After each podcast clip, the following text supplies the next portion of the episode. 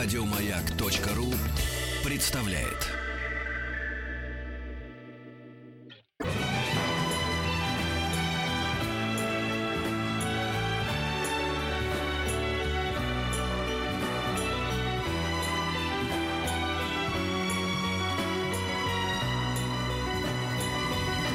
Спутник кинозрителя. И это, конечно, Антон Долин. Других спутников кинозрителей у нас нет. Что есть, то есть. Чем богаты. Здравствуйте, ребята. Привет. Как ваша так называемая жизнь? Мы Петя сказал, что на минувшей неделе он не ходил в кино, потому что смотреть было нечего. Я бы сказал, что лето — это период кино для дебильных подростков. Ну, в принципе, да. Это в этом виноват наш с тобой любимый режиссер Спилберг, надо сказать. Формат летнего блокбастера придумал он с челюстями. С тех пор так и повелось. семьдесят какого-то пятого, что ли, тот года. Фильм, которым первым стал блокбастером, и ну, теперешний, ясно. Конечно же. Ну, кон... ну, Слушай, б... я, конечно, про... вот ребята в этом Голливуде не зря обцеловывали э, попы, значит, китайским всяким чиновникам и так далее. Я помню, рассказывал мой товарищ, как приезжали, значит, презентация Китая там в Голливуде или Голливуд в Китае. Ну, просто все превратились в каких-то гномов, все гигантские продюсеры, значит, бегали вокруг, все забыли о правах человека, о том, о сём, о пятом, десятом, о тяньаньмы, не шманьмы. Вот, значит, ля-ля-ля-ля-тополя. И это дало свои плоды. Теперь вот этот фильм про как это вот этот где в Макао Warcraft, и как да. этот вот этот Warcraft, да. Warcraft. Он собрал только за первые там несколько дней сто пятьдесят миллионов долларов, сто пятьдесят миллионов долларов, я подчеркиваю, не юаней в Китае. То есть ребята теперь там плотно. Ну правильно рынок, сделали, понимаю, да? Да, да, да. А сейчас они открыли еще Диснейленд сегодня. А, нет, ну вообще-то говоря, Кита- Китай развивается совершенно прекрасно, и китайское искусство тоже, и не только Uh, сети кинотеатров, не только бизнес, не только попсовое кино, которое там очень развито, но я не знаю его слишком уж хорошо, но, простите меня, конечно, и авторский кинематограф, который раньше был полузапрещенным и таким подцензурным, рождает удивительные шедевры, очень радикальные, крутые документалистики игрового кино. Ну, а я ты при этом... еще не слышал пекинскую оперу? Мы тут про я обезьян л... слышали, я царя люб... обезьян. Я люблю пекинскую оперу, я видел ее в основном в записи, потому что сюда приезжают совсем уже попсовые туристские варианты, но вообще с удовольствием бы сходил. Есть фильм великий, получавший золотую ветку когда-то, «Прощай, моя наложница» Чэнь Кайге, про пекинскую оперу. Угу. Вот. А, и я впервые увидел, ну, как бы закулисье, ну, вот такой не а, туристический экспортный вариант, потому что там рассказывается о пекинской опере во времена, значит, а, оккупации Китая и Японии, так далее, ну то, то есть вот э, в давние времена. И это ужасно интересно. Это такое искусство, наверное, более даже изысканное и сложное, чем, не знаю, итальянская опера. К опере имеет отношение, конечно, по касательной, почти что никакого. Да, но к театру очень фундаментально, очень интересно. Угу.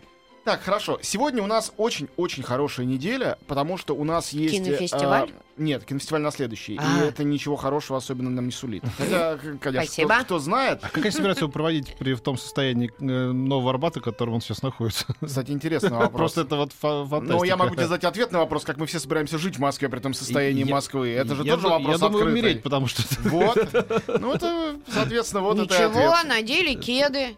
Я и всегда что? В кедах хожу. И обходочку, обходочку. А тут тебя машинка кед, избивает. В кедах нас скоронят. Да. Там, кстати, фильм э, Сергея Соловьева под названием «Кеды» будет открывать да. фестиваль. Ох, раз да. уж э, да. у нас кеды пошли. Ну, слушайте, это все следующая да, неделя. Давайте обсудим чего, зачем мы... вернемся к этой. Да. Значит, эта неделя. Uh, у нас есть uh, два фильма, один очаровательный, другой гениальный. Скажите, с какого начинать, и я прям... С очаровательного. Хорошо. Очаровательный фильм называется «Славные парни». Ну, главное, что надо знать, что он не имеет никакого отношения к фильму Скорсезе «Славные парни», да, который был «Goodfellas», этот называется «Nice Guys». Ну, собственно, да, и да. то словосочетание другое вполне можно перевести как «Славные парни», действительно. Хотя на месте прокачков я бы придумал про что-нибудь новое.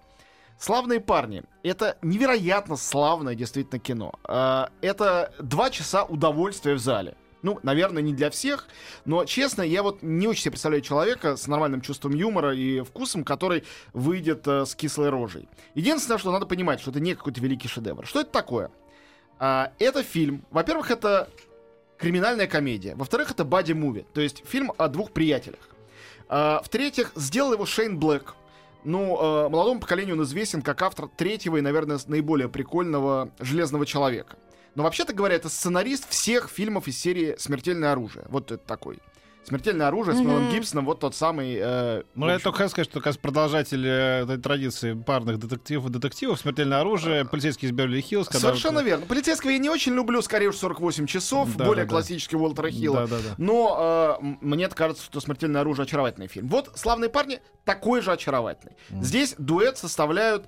Э, Значит, Рассел Кроу и Райан Гослинг. Ну, да, традиционная пара громила и прощелыга. Совершенно верно. Но они тут, во-первых, они... И оба обаятельные. Они оба кайфуют от этой... Это прям чувствуется, как им хорошо. Во-вторых, один из них... Они оба не полицейские. То есть тут понижение уровня. Рассел Кроу играет вышибалу. Человек, которому платит деньги за то, что он кому-нибудь набьет рожу. Условно говоря, кто-то гуляет с малолеткой. Да, действие происходит в Лос-Анджелесе семидесятых. семидесятническая музыка, Earth, Wind and Fire и прочее.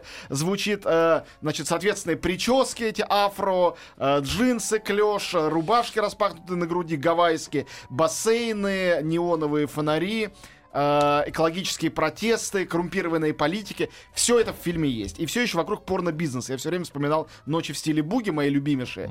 А тот же самый Пол Томас Андерсон позже сделал фильм недооцененный, у нас вообще не выходивший в широкий прокат, «Врожденный порок». Вот «Славные парни» — это врожденный порок, но только для всех. Это, в этом нет ничего уже совсем элитного. Сюжет в том, что... Там ужасно смешное начало, не буду пересказывать. Э, сюжет в том, что э, погибает порнозвезда и еще несколько человек. Потом выясняется, что они все были замешаны в съемках э, политического, социального порнофильма. И эти двое главных героев, двое главных героев пытаются узнать, кто виноват, кто их убил, что было в этом фильме и так далее. Значит, Рассел Кроу грустный, пузатый вышибала. А Ду... что там делает Ким Бейсингер? Сейчас расскажу. Ну, не а... надо все рассказывать. Не, не, не, не. Райан Гослинг, значит, частный сыщик, такой из Реймонда Чандлера, только почему-то попавший из тридцатых в семидесятые. Mm. Частный сыщик, который запил после того, как у него умерла жена. Мы не видим, как она умерла, это произошло где-то давно. И воспитывает тринадцатилетнюю дочь. Дочь, как водится, гораздо умнее и взрослее, чем он сам.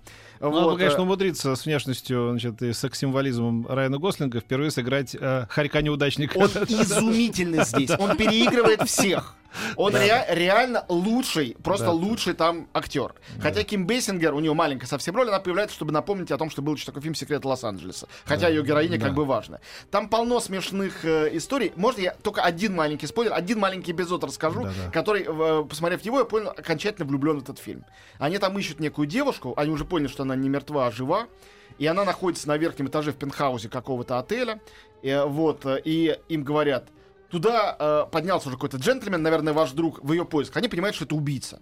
И они садятся в лифт, семидесятые годы, лифт медленно-медленно их везет к э, верхнему этажу. Они, видно, что они оба на измене. Нервничают, достают свои пистолеты, и они... Лифт, значит, доезжает до верха, открывается, и прямо в дверях лифта какой-то человек падает мертвый, они выглядывают, видят, как другого человека зверски убивают. Переглядываются, нажимают на кнопку вниз и уезжают. По-моему, это гениально. Гениально. Но на самом деле я не стал бы этого пересказывать, если бы там на каждом шагу не было бы такого. Это очаровательная картина, даже лишенная обязательно в таких ситуациях хэппи-энда, но все равно там ностальгический чудесный финал, где все хорошо. Потому что взрослый человек мудрый сделал это кино, талантливый. Они хейты, все хипстеры твои любимые. Сколько уж Шейну Блэку должно быть за семьдесят, я думаю. Ну, на, может, семьдесят. Он, он, конечно, он не юнец совсем, mm. но он молодой режиссер, в том смысле, что это третья, по-моему, режиссерская работа, и чувствуется, что вот в нем что-то такое бурлило и требовало выхода. То есть усталости от большой карьеры тут нет совсем. Mm. И понятно, что это как бы пустяк, а, а не большое произведение искусства. Тут отовсюду все натырено. Это из «Большого Лебовского», это из этого «Врожденного порока». Ему тут не так из... много лет. А да? Ему пятьдесят семь лет. Ну, значит, он совсем молодым начал. Ну, ну совсем, да. совсем отлично. Значит, может, у нас ждут еще какие-то такие фильмы. Только боюсь, что если продолжение снимет, будет хуже. Но это правда чудесная картина. Это просто два часа удовольствия и расслабления, а глупого смеха. Я не знаю, но дубляж не криминальный. Я нормально? Не решусь сказать, что он прям хороший, но вот он меня нигде не покоробил. И голоса подобраны, и шутки переведены. Хотя есть пару мест, когда явно э, это для того, чтобы вы смеялись, а вы не смеетесь. Значит, да. плохо переведена шутка. Ну, да. ну не все шутки переводимы, с другой стороны. В общем, «Славные парни», я прям всем рекомендую. Это кино для удовольствия. Надо идти. Uh, да, и идет он, вот тот случай, когда фильм идет еще достаточно хорош, широко, да, и можно найти везде, может быть, действительно можно найти версию с субтитрами, тогда было бы еще раз скажи шикарно. Название. Славные Слав... парни. Да, Славные парни, он же Nice Guys, Шейн Блэк, режиссер, Райан Гослинг, Рассел Кроу в главных ролях, Ким Бейсингер не главный. Почему мне так нравится Рассел Кроу? Он хороший актер. Да. Хотя вот... он, ну, вышиб... он, он как-то он, он как вышибало и громило, а актер отличный. Кстати, я тоже замечал, что очень многим женщинам он нравится, да. хотя, он, хотя внешне абсолютно да, такой, да, да. Как, как, картофелина такая. Вот да? есть какой-то вот обаяние. Какой-то дутловатый такой, с пузом. Вот такой, тут, тут вот это все прям вот да, именно да, так да. и показано. Да, да. Вот. Так что обязательно смотрите. А потому что он надежный, знаешь, как девушки, это надежный.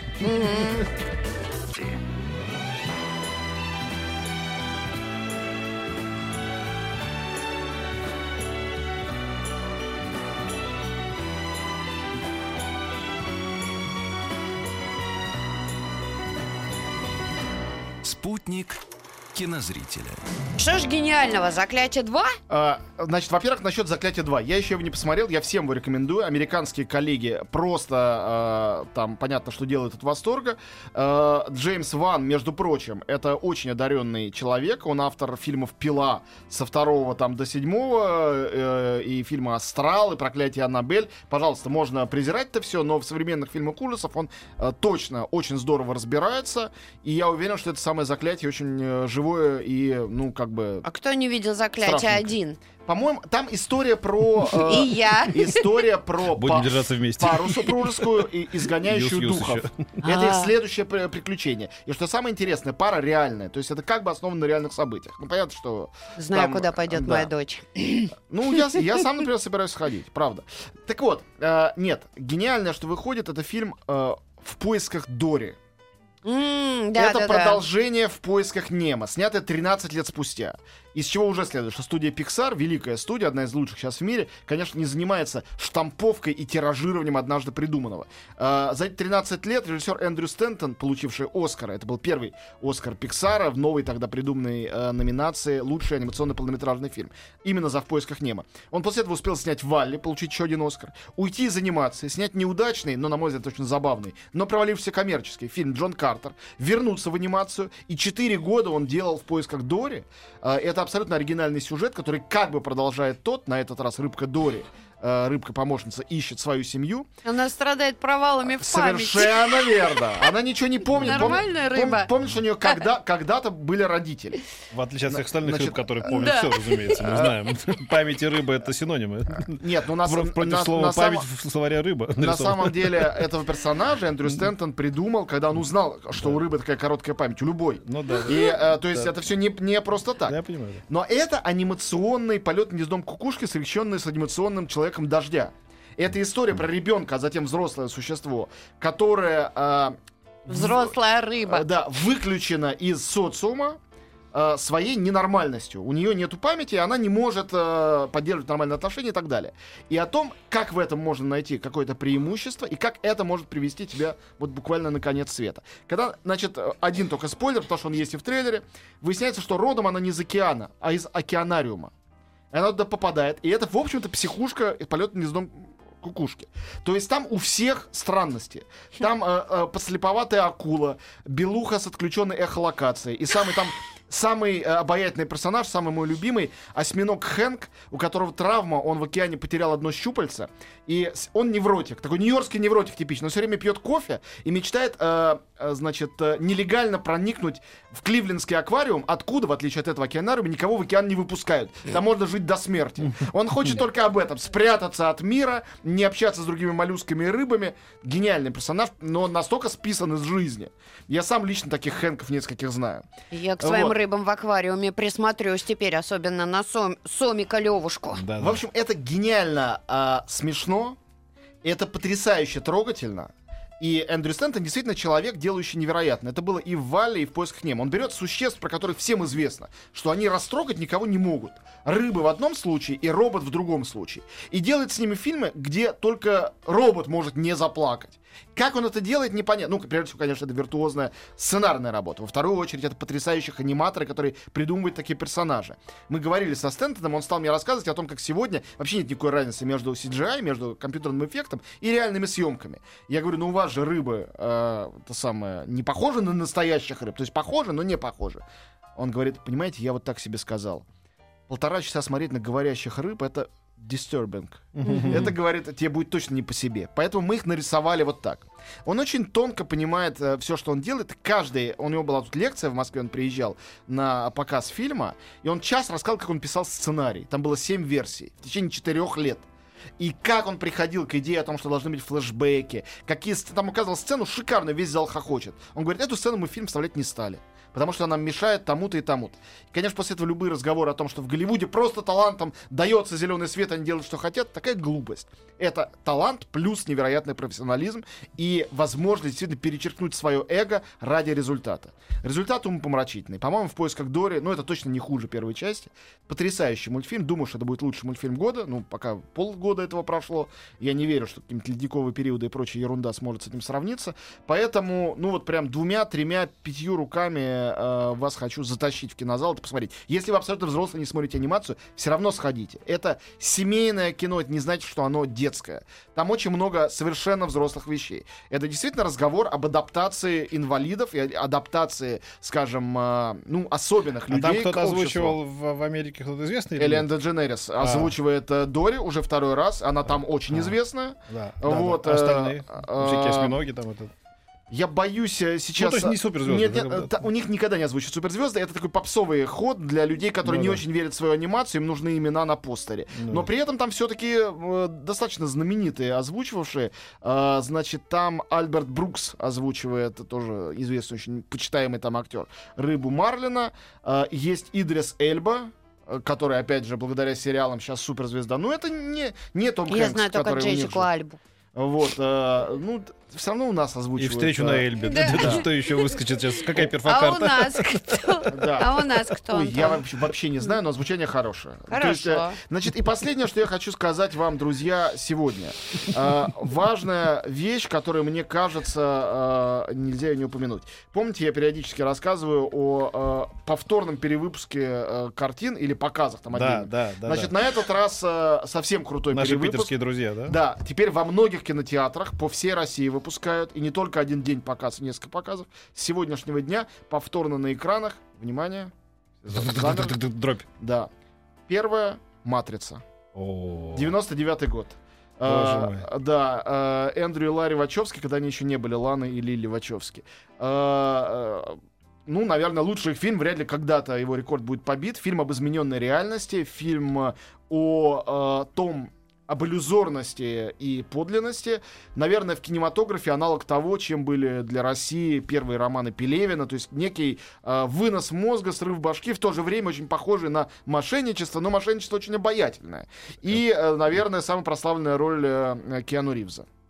Да, поэтому «Матрицу» я всем очень рекомендую, в особенности тем людям, которые никогда ее не видели. А вот любопытно, как сейчас будут смотреть это люди. И мне любопытно. Просто любопытно, как кто, кто первый раз будет смотреть, вот в этом возрасте, когда мы смотрели, как они будут на это реагировать. Ну, ты знаешь, вот моему сыну четырнадцать лет, соответственно... Ну, конечно, я, конечно, скептик относительно всех этих вещей, и вообще постмодернизма, и Пелевина в том числе, и так далее. Поэтому мне тогда казалось это такое наёб. Я «Матрицу» ни разу не смогла да. ну, вот, досмотреть. Но, ну, по крайней мере, там, разумеется, они сделали несколько, несколько таких ходов, которые потом стали тиражироваться. Это талантливый фильм. Они, да, Можно они, что они, угодно они, говорить. Визуально они, конечно, изменили историю кино он чуть-чуть. Он очень да. наглый. Он очень, конечно... Вот эти все рапиды, да. летающие эти самые по, по, по кругу Он, пули. Безусловно, мошеннический этот фильм. Тут да. нет, нет никаких сомнений в этом. Конечно, он мошеннический. Вот, вот вопрос. Психо... Интересно, с точки зрения социологической, психологической. Как это, как это сработает ли это спустя шестнадцать лет? Ну семнадцать. Вот мой ребенок лет пять назад, соответственно, он родился уже после «Матрицы», да. а, через три года. пять лет назад примерно он это посмотрел, и ему показалось, что это очень круто. И очень mm. его это впечатлило. Он сейчас увидел этот плакат, мы с ним ходили на «Славных парней», прям, о, «Матрица» опять да. на экране.